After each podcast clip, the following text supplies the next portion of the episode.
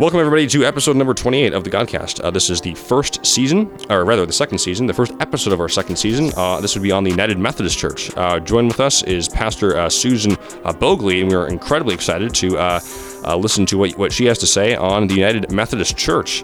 That being said, welcome to the Godcast. So basically, um, we kind of ask uh, generally an introductory question as to like why did you decide to become a, a uh, someone of a uh, leadership position in said religion. So when did you decide to become a pastor in the United Methodist Church, and why be a pastor as opposed to the role of a layperson or some other kind of role?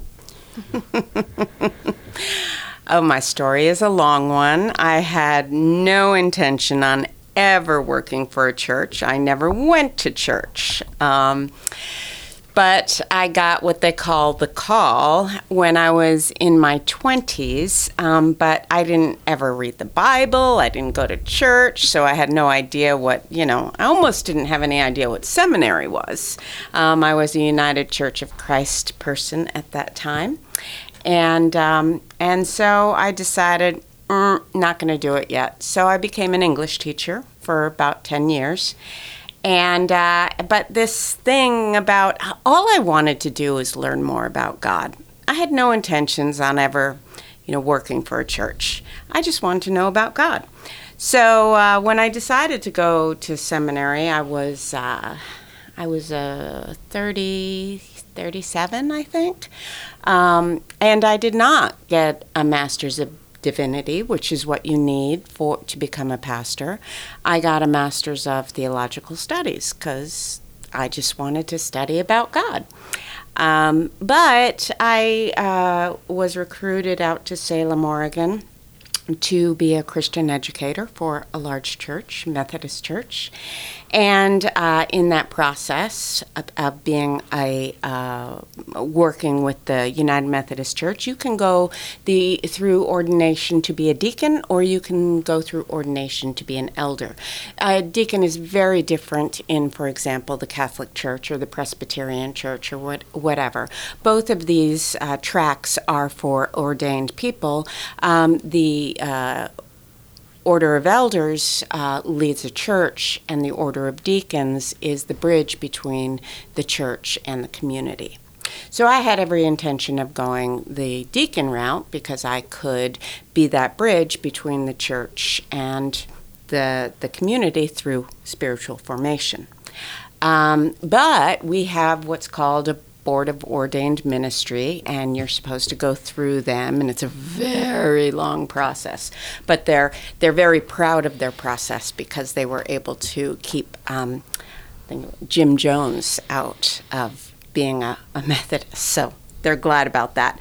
Anyway, the Board of Ordained Ministries kept saying to me, No, no, no, you can't be a deacon. You're not right for a deacon. Don't be a deacon. You have to be an elder. And I'm like, I don't want to be an elder. I don't even like working for churches, and I have no idea about church. So how can I be an elder? And they said, No, no, no.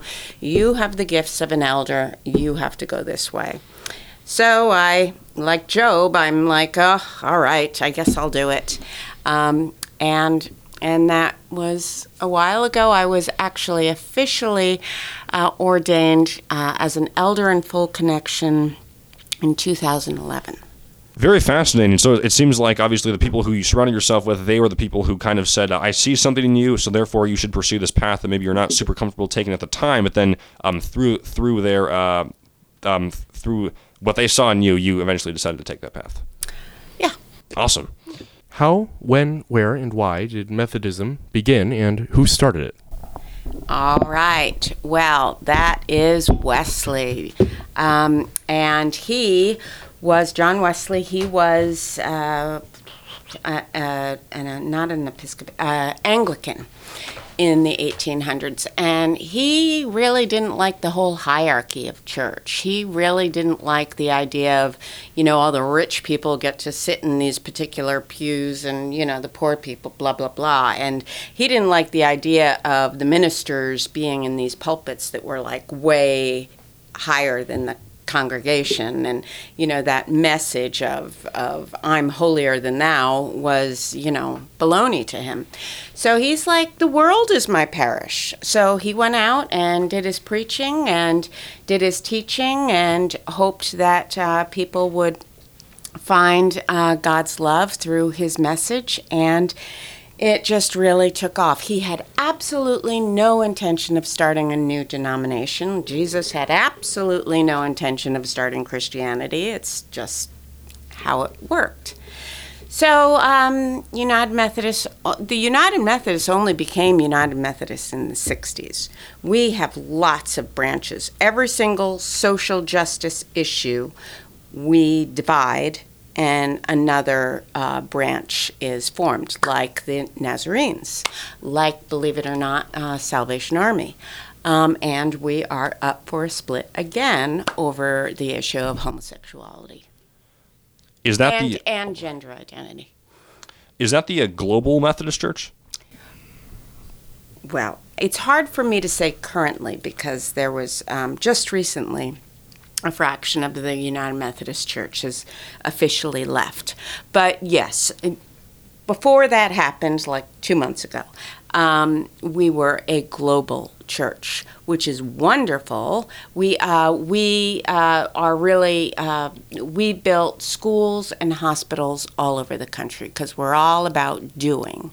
And uh, but the problem with that, as time has gone on, is I'm sure all of you understand that cultural differences are extreme, and it's very, very difficult to maintain a cohesive theology when the when you're dealing with such different cultures, and which is creating a mammoth problem right now. I'm sort of curious about where the Methodist Church stands, um, like as for like social issues like gender identity and stuff like that. Um, like, could you give us a summary about like how you, how you guys stand on those issues? Okay, well, there is no you guys because we're just all over the map. so I um, I went to to seminary at Emory in Atlanta, Candler, Candler Seminary, and uh, that seminary is extremely liberal, and uh, it's kind of like a donut hole in the middle of the the, the South southeast. But this, the Methodism of the southeast are really a lot closer to Baptists. And the Methodism out west are much closer to the uh, United Church of Christ. So we have the, the polarization of the denomination is nuts. And, um, and that's what we are splitting over. Um, it's the West Coast, the West jurisdiction is what they call it, is um, what we call reconciling, a uh, open and affirming uh, congregation, whereas other parts in the uh, country are not. Um, so, if you ask me where does the denomination stand, I can't answer that question. Because even in Washington, you know, here at Mason, we might be very progressive in our theology, but if you go down the road, you know, it's it's very possible that you will come into a community that's much more conservative and not willing to be reconciling. So, it's a bit of a mess. Um, and are there efforts trying to like mend the like the breaks, like trying to bring the church together again, or is it inevitable that there's going to be like a split? Well, this um, conversation has been going on since the 70s. And finally, after what, 50 years, we've gotten to the place of, you know, this is not going to work.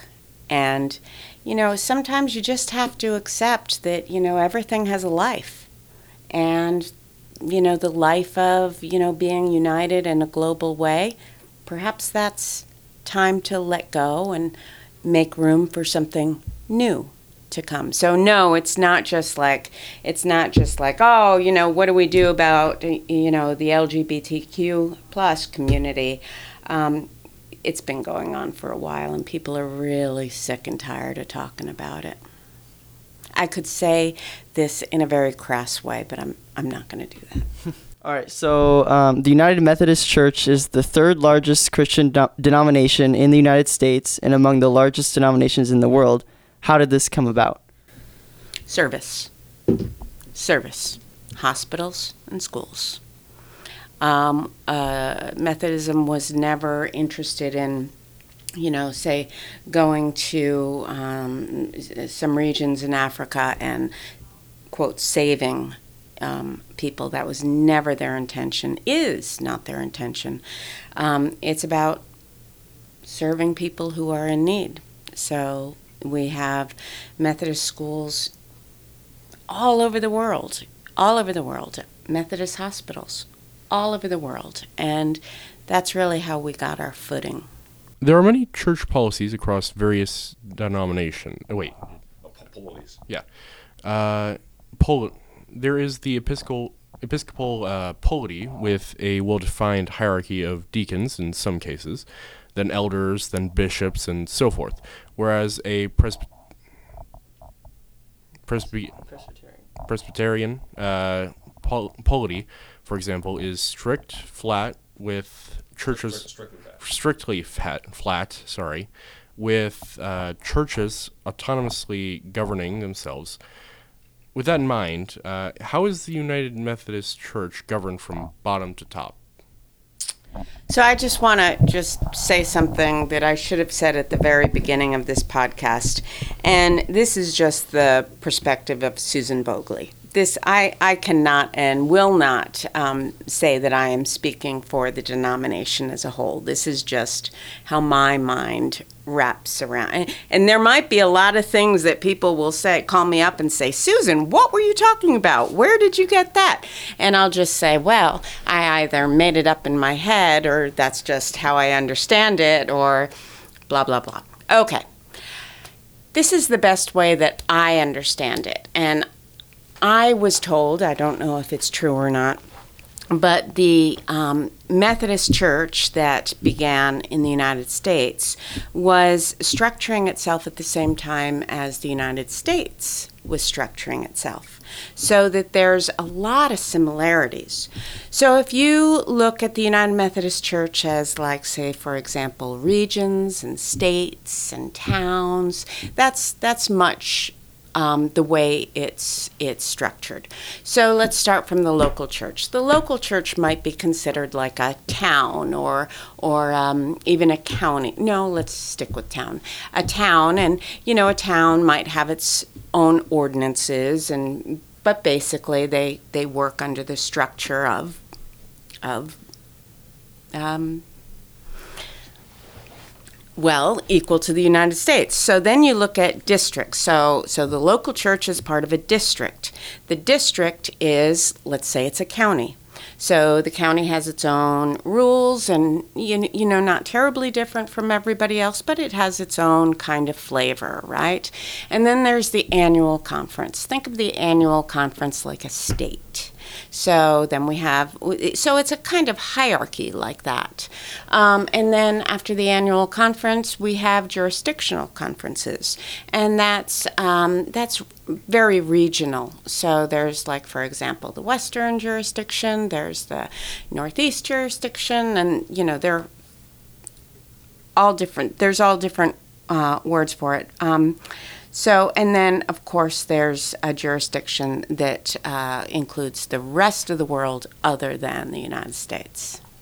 Fascinating. Um, are there other roles of like um, you obviously talked about deacons, which is absolutely uh, fascinating. You talked about elders. Um, would a pastor be be an elder who presides over the other elders? Is, is that kind of how the term pastor uh, fits into the? Uh, Well, that can happen because um, a DS, a district superintendent, who's in charge of the county, call it the county, is an ordained elder. I mean, that's that's their role. And when they are done being a DS, and they can only um, be a DS for eight years, they go back into the local church. The bishops are are um, ordained elders. That's their title, and uh, that's what they are. Now they retire as bishops. They're once a bishop, always a bishop. They never go back into the local church. Um, so, so yeah, uh, elders are really the uh, the leaders of the church. Deacons are more the leaders of um, connecting with the community. So our next question would be like, I'll preface it by saying, obviously, like in the early church um, under Paul, you'll see, for example, um, this is um, for some people. For some people, this is controversial. For me, I, I just look at it as as facts. But um, basically, you'll see, for example, Junia, who's mentioned uh, along with her husband Andronicus, is uh, is mentioned as like first uh, among the apostles, and that, that's what Paul explicitly says in Romans. So basically, this is obviously a woman in the role of apostle, and then obviously as the church kind of um, uh, uh, um, expanded, uh, uh, people didn't want women in authority positions for some reason, but now um, that that's starting to make a comeback. So why do, why is it that the United Methodist Church has been um, has has been um, kind of at the at the forefront of that comeback of putting uh, women in uh, positions of spiritual authority? Well, I think that there's a misunderstanding that um, the letters in the uh, in the New Testament are all written by Paul. They're not. Yes. They are written by by Paul's students. Um, uh, they're kind of like you know Plato wrote everything that Socrates said. You know, so he he Plato came from the school of Socrates, so he's he's writing what his teacher said. Yes. Well, that's the similar thing with Paul. You know, the people who followed Paul or believed Paul or were students of Paul would write um, under the name Paul, but it would be not the same. Um, so if you if you look at here's the thing. Um, I think that there's there okay. I like this quote by Marcus Borg. He says, "We take the Bible very seriously, but never literally."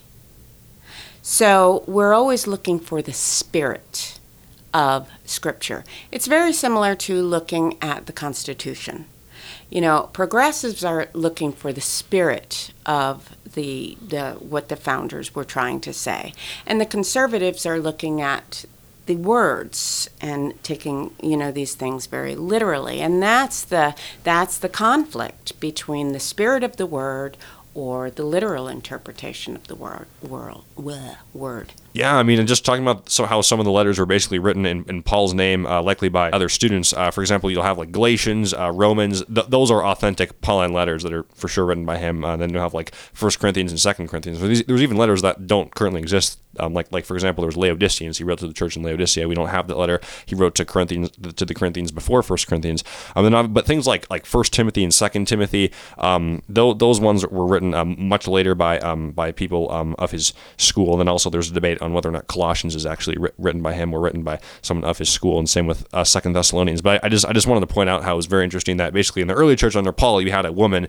uh, as an apostle, and then um, as time went on that, that that role became well, the role of apostle kind of diminished, and also the role of women, um, unfortunately, diminished as well. But now that we are seeing kind of a comeback um, as of as of the 20th century. I don't know if we have a comeback. First of all, we, then they, we lived in a patriarchal society, and guess what? We still do. And I mean, just look at what's happened recently, and you clearly can see that women do not have the rights that uh, that we um, we thought we had. Um, and and so you know Paul might have been a very inclusive person, um, but he still lived in a society that was extremely patriarchal, and it's all about power, isn't it? And by the way, you have done your homework, and you know a, a, lot more than I do, and I'm going to have to go back and do some reading to make sure you're right, but I'm sure you are. Yeah, but like like Paul Paul for his time, uh, it was in many ways very progressive. For example, you'll see um, the way that he's basically set up his church was, for example, you have Priscilla and Aquila, and um, Priscilla is the is the woman, and Aquila is the um, is the husband. But notice how it's how it's Priscilla then Aquila. So basically, what happens is whoever is doing the most good work for the community, they're going to be um, honored more than people who are who are. Um, I mean, obviously, everyone's uh, respected, but basically it's that um, Priscilla in this relationship is the is the perhaps slightly better um, coworker. So and then also we understand in that dynamic um, is that is that they're they're a missionary couple, but like um, the the the woman, unlike in Roman society, is not the property of the man. They're basically just like they're co-equals. Um, and then obviously um, uh, Paul would allow uh, both men and women to uh, prophesy in his uh, churches. So I, I think um, in, ma- in many ways you could say, at least in terms of gender, Paul was uh, significantly more uh, progressive than. Um, than uh, some people in the uh, in, in in Judea and, and and certainly many people in the the Roman Empire. So I thought that was interesting to point out. It's just it contradicts. You know, the scripture contradicts itself all over the place. It's just what it does because scripture was written by human beings, and we're not perfect, are we? No one's perfect. So uh, yeah, so. Um, it is what it is, and you know, um, the the the the inequality between genders is, I'm afraid, going to be something that is forever. It's all about power, and power isn't going to go anywhere. So, but we can keep doing the good fight, right? Yes, cer- most certainly.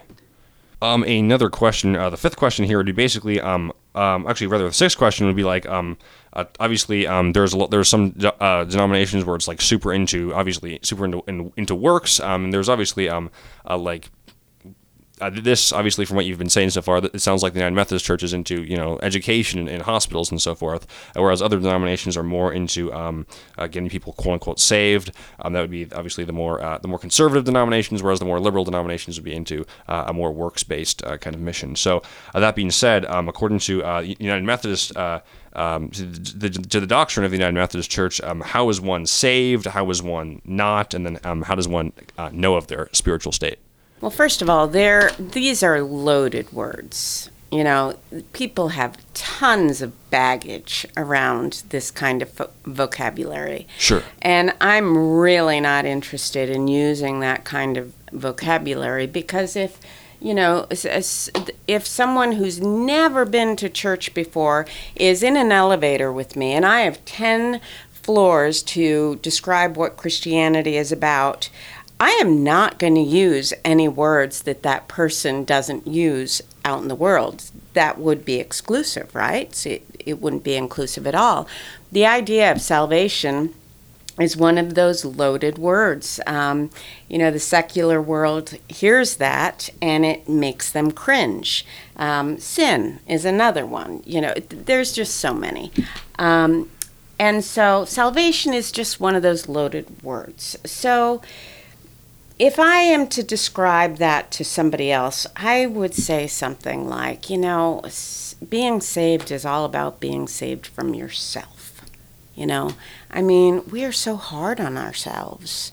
And, you know, only by really, really, really getting down to the nitty gritty and understanding that, you know, God is a higher power who loves, period. Loves. That's all God is, is love. And uh, when someone understands that they are really loved, they're saved from themselves. Um, as far as, you know, the afterlife and all that stuff, you know, my opinion is just uh, God is love, and w- when we shed this material body, we simply get absorbed back into this current of love and are just a part of it. Um, so that I actually had to do a memorial service um, on Sunday for someone who never went to church but was in AA. And I will tell you that the 12 steps of AA are probably more church than any church that I've ever been to.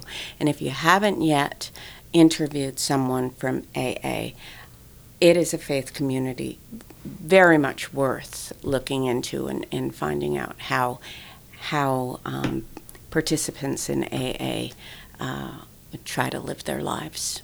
Well, it's very interesting how you're talking about um, talk, talking about you know not being super preoccupied with the, with the concept of salvation because obviously the uh, well the, the, the German philosopher Friedrich Nietzsche when he was uh, commentating on uh, on Paul and Jesus he basically um, he wasn't a huge fan of Paul uh, he basically said that Paul it, it, appears that Paul kind of created the religion of, of, of Christianity with the concept of heaven as a as a reward and then hell to punish your enemies but basically uh, um, Nietzsche commented on Jesus by saying that, that that Jesus said that the kingdom of God is within you. So it's more of a mental state as opposed to a literal um, kind of eternal political state that will uh, one day emerge in the in the future. By the way, I just want to point out in the Gospels you'll notice that uh, uh, Mark, Luke, and John always use the word kingdom of God.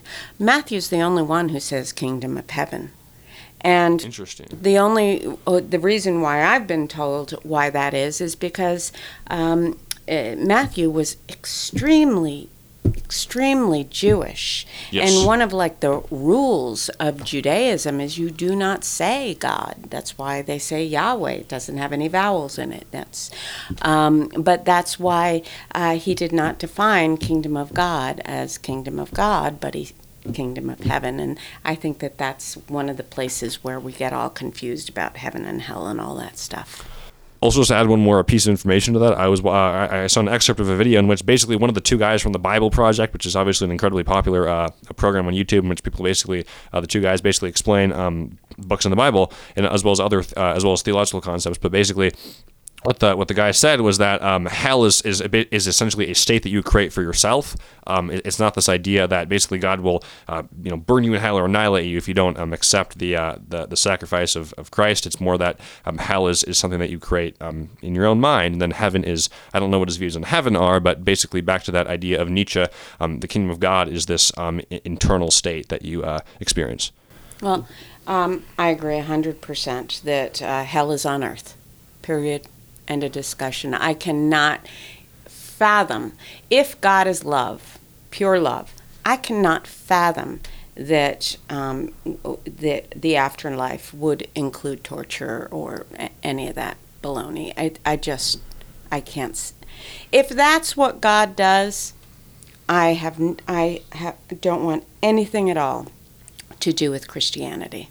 Uh, like the great um, New Testament scholar, he's especially good with textual criticism. Uh, Bart Ehrman basically pointed out that um, as as the church went along in history and it had a- less um, uh, sort of um, uh, imminent view of the second coming, it basically um, said, well, you know, if, if because initially Paul's understanding of heaven was was as was as, essentially as a storage place that souls would go to, and then eventually um, there there would be the, the kingdom on earth, which of course you can interpret um, how, however you want, whether you want to take a literal approach or more of a figurative approach. But um, basically, this concept of heaven just kept continuing as this place where you'd um, you'd uh, you'd you'd kind of await um, the kingdom of God to exist on earth. But as people became less and less um, imminent with their um, with the return of the kingdom of God, or in terms in terms of that thinking, they basically said, well, if, if we're going to be um, with Jesus um, in, in heaven, um, awaiting the kingdom of God, um, then it, then it kind of seems like the concept of hell, um, there, there has to be kind of an opposite for that, for that, for like the wicked. But it seems like hell itself, this this eternal hell idea is, is certainly not a, a biblical one. People have pointed out, um, even a very conservative uh, scholars have pointed out that the concept that, that that really just derives later from um, potentially Neoplatonic thought, actually. But yeah. Well, I do just want, as I'm listening to to you talk, and clearly you're uh, very learned. I I do want to make the point that um, that certainty is a pro- is a problem. Yes. And um, and there are a lot of ways of understanding, you know, not just scripture, but our experience, uh, our theological experience. So, um, I, I would I would just caution caution you not to um, assume that the uh, the scholarship is always correct. Um, there's questions. Ev- we we must question everything, and just because some it sounds really good and it makes sense, the truth is none of us know. You know, we're all just bozos on the bus trying to make our own way home, right? So um, that, that's uh, that's uh, it, it one of the things that I do want to say about Methodism and something that drew me to Methodism is something called the quadrilateral, and uh, it no, it's not you know clearly a you know uh, equal thing, but basically uh, John Wesley made the point of you know understanding our uh, our understanding of God and and our spiritual formation. Um, uh, being developed is we look at scripture, we look at tradition, we look at um, uh, reason using our heads, and we look at experience. And those four things, those four things make up our understanding of uh, our higher power. All right, so sort of shifting gears, um, are sacraments instituted in the United Methodist Church theology? Why or why not? Yes, we have two sacraments um, communion and baptism. Um, they are holy rituals that are called to um, bring us closer to God. Rituals are meant to educate us, rituals are meant to remind us.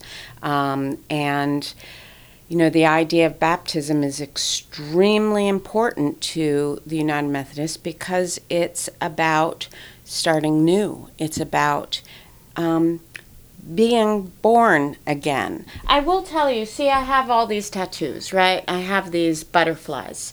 Um, I was uh, the idea of being born again is uh, five year five and a half years ago. Um, I stood in the pulpit and said, "I can't do this. I'm going to die. I am an alcoholic."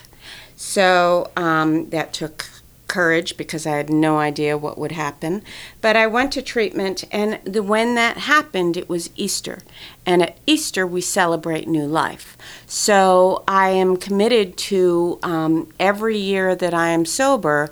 Uh, having another uh, butterfly tattooed on, on my arm because it's reminding me that I live a new life, a life in Christ, and um, and uh, and so baptism for me is that it's it's a new life. One of the things that we're different from other denominations um, probably is that we only baptize once. Once baptized, that's it.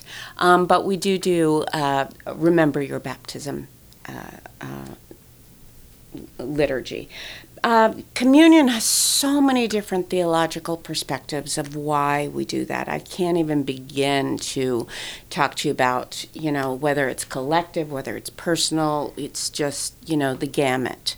Um, but nevertheless, it is a ritual that is meant to remind us of who we are and whose we are. Would you accept like let's say a Catholic is converting to Methodism and they've gotten first communion, they've been baptized. Would you honor their baptism? Yes. I do I do have something that I do not really necessarily like, but um, something uh, that that has been shared with me is unfortunately, it's not unfortunate. Um, the United Methodists do not see uh, Latter day Saints as Christians. And, um, and it's all around the Trinity. And um, because of that, uh, if uh, someone from the Mormon church wants to belong to the United Methodist Church, they would have to be baptized. Now, whether you agree with that or not, you know, I, I can't say, but but that is just something that I understand. And I just want to say, all you United Methodists out there, if I'm screwing up, I am so sorry, but uh, this is just where my head's at. So, grace, grace, grace. That's what we're about. United Methodists, grace. So obviously, the doctrine of the Trinity. Um, you, you said that, that that is kind of a, a defining point for uh, um, for Christianity, and then um, which then defines if you need to be uh, baptized um, to join the United Methodist Church. So, um, would the same kind of apply for Jehovah's Witnesses who who also have a non-Trinitarian uh, view of the Godhead? I can't speak to that. Okay. Um, and then a question I wanted to ask, um, since we have do have a little bit more a little bit more time than I than I thought we would, but um, um, if that works for you. But um, we were obviously talking earlier, and you said that you have a Quran, which is obviously the uh, the uh, Islamic uh, holy book. So um, in your views of other religions, um, like just you personally, um, do you kind of view other religions as, as sort of feeding into Christianity, or is Christianity kind of one piece of the puzzle, uh, so to speak, and it's, it's, kind of like a tapestry of God's revelation to uh, to humanity? Oh, I like the tapestry imagery. I I often use the idea of you know um, uh, taking a pilgrimage to the top of the summit of a mountain. There are so many different paths to get there. The goal is just to get there. It doesn't really matter how you get there. You know, some people want to rock climb up there, and some people want to take the easy way, and some people get lost by, well, we all get lost. Um, but that's the analogy that I like to use. I, I, it doesn't matter one iota to me um, what you call yourself or what tradition you study or, or fall into. Um, what matters to me more than anything is if people are really sincerely trying to um, work their way towards being a part of perfect love. Awesome. Um, are, are there any ways? I'm um, just just kind of a follow up question. How how you've like read a, a holy book of, of another uh, religion or um, just just another religion in general, and then and then you found like that you by doing that you've you've been able to understand your own uh, faith better. Well, um, when I started, you know, searching, I was a Unitarian Universalist, and I I loved that because I learned so much about all the different faiths of the world, and it was very broad and it was very educational. And what it really taught me was that we're basically all the same. We just have different languages for what we're doing. But what I found is that the Unitarians are so broad in, in their scope that y- you can't get deep you know so i just felt like you know i got to choose something that i can really dive into to really get into the um, the, the core of of who I am and whose I am, and uh, and you know I, I went to all sorts of of uh, communities. Uh, one of my favorite was Quaker community. So if you haven't done Quaker yet, you got to do that. We did, yeah. Did you? Now, warning: there's different branches of Quakers as well. Yes. So, um, yeah. So I went to the Quaker uh, churches in Vermont. I lived in Vermont at the time, so that's very different Quakerism than in Battleground, where I did my last appointment. Uh, anyway, so I uh, explored all these different faith communities. I lived in Burlington, Vermont, and quite frankly, there were a lot more choices in Christianity than there were anywhere else. Um, I don't even think that there was a mosque in uh, in Burlington at the time. So, um, and then I got walloped by this Jesus thing, and that's another story. And so I figured, ah, well, I got walloped, so let's try and figure this one out. So, and but Eh, would I be willing to to you know move into a, a different faith? I, I think I do. I call myself I call myself a uh, Buddhist Christian agnostic. That's kind of where my head's at, and uh, I'm very interested in other religions, particularly how we're the same our friend Noah, who unfortunately cannot be here, but I'm sure he'd he'd love this interview, especially. Um, he like he he's, he has a very um, uh, universal view of religion. Basically, he believes that you know Zoroaster is, is, is a prophet because of the influence of Zoroastrianism in uh, uh, Judaism. Obviously, it was, kind of the, the nexus between pre-exilic Judaism and post-exilic uh, Judaism, uh, specifically Second Temple Judaism, I should say. Um, but he also views like um, he views uh, Muhammad as a prophet. He um, he basically identifies as Muslim. He also identifies as, as Christian as well, which is uh, very fascinating. And he's he does like Islamic prayers on uh, every Friday. Uh, he has a kufi. Um, and uh, he, um, but he also attends a church as well. So he has a very uh, um, kind of tapestry view of, of religion. Very cool, very cool. And um, uh, basically, well, yeah, what, I wanted to ask was uh, obviously I was looking. and I saw there, there were some robes there, which I'm assuming are being those would be used for um the, for the for the liturgy. Um, so for for the um, for the service. So so how does a typical Methodist service look, and what, what's the liturgy like? How, how does the how does the how does the music ministry uh, work, and what, what's the structure of the whole uh, event? It, it, it, can really vary. It can really vary.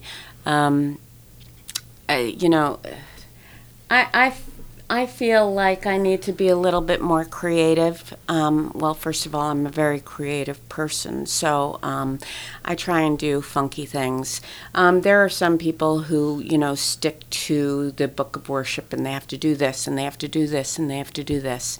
And uh, that's just not my jam. You know, I just, um, I want to draw people in and I, I want people to get caught up in, in, uh, in the love of God, whatever way I can do that. Yeah, I wear a robe now. Um, I know I didn't always wear a robe. Sometimes I do. Sometimes I don't. Um, the robe kind of uh, uh, gives folks a, a, that that there's a, a sense of authority, and that's why I don't like wearing it because you know I I don't deserve that authority because I'm no different from anybody else.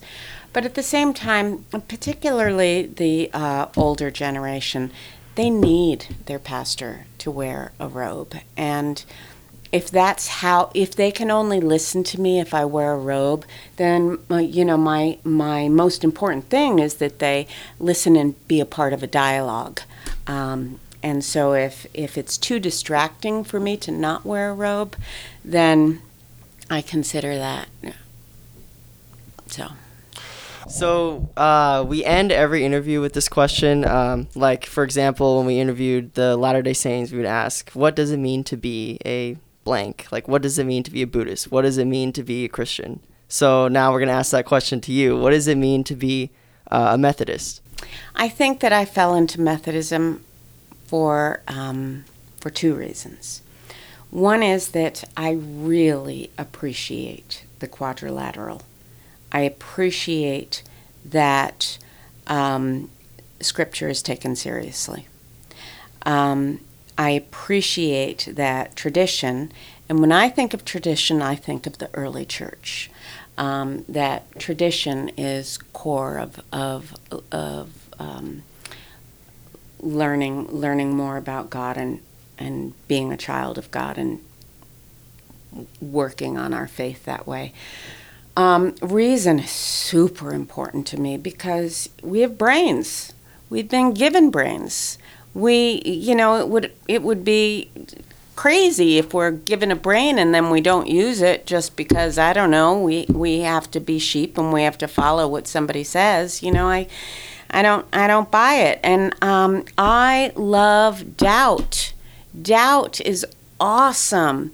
Because when you doubt you end up searching. And when you search you learn. And and if you don't doubt then you just kind of you know say what somebody else says and not even think about it.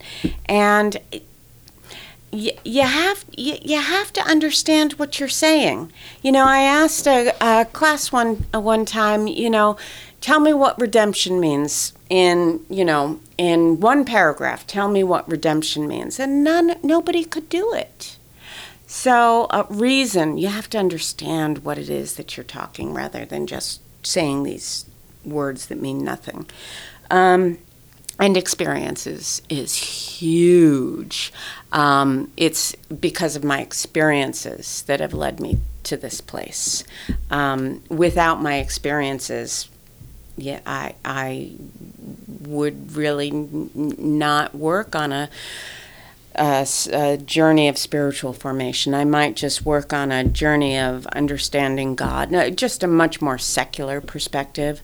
But the experience has really uh, created a kind of uh, journey of faith, a pilgrimage of faith. I just got back from the Camino de Santiago, um, where we walked 500 uh, miles across northern Spain, and it was a pivotal pivotal point of understanding why do I do what I do and clearly I do what I do with so many other people and everybody it's called the way. Everybody has their own way, and uh, and that's so, just so beautiful. So Methodism. Oh, the second reason why I fell into Methodism, and again, I you know can change. It would be okay with me to change, especially with this whole social justice issue of homosexuality. Um, grace. That is primary to our denomination. Grace grace grace. And um, it's there's one of my books by maddox is called responsible grace. And i feel like you don't even have to read the book. The title is enough. We respond to grace.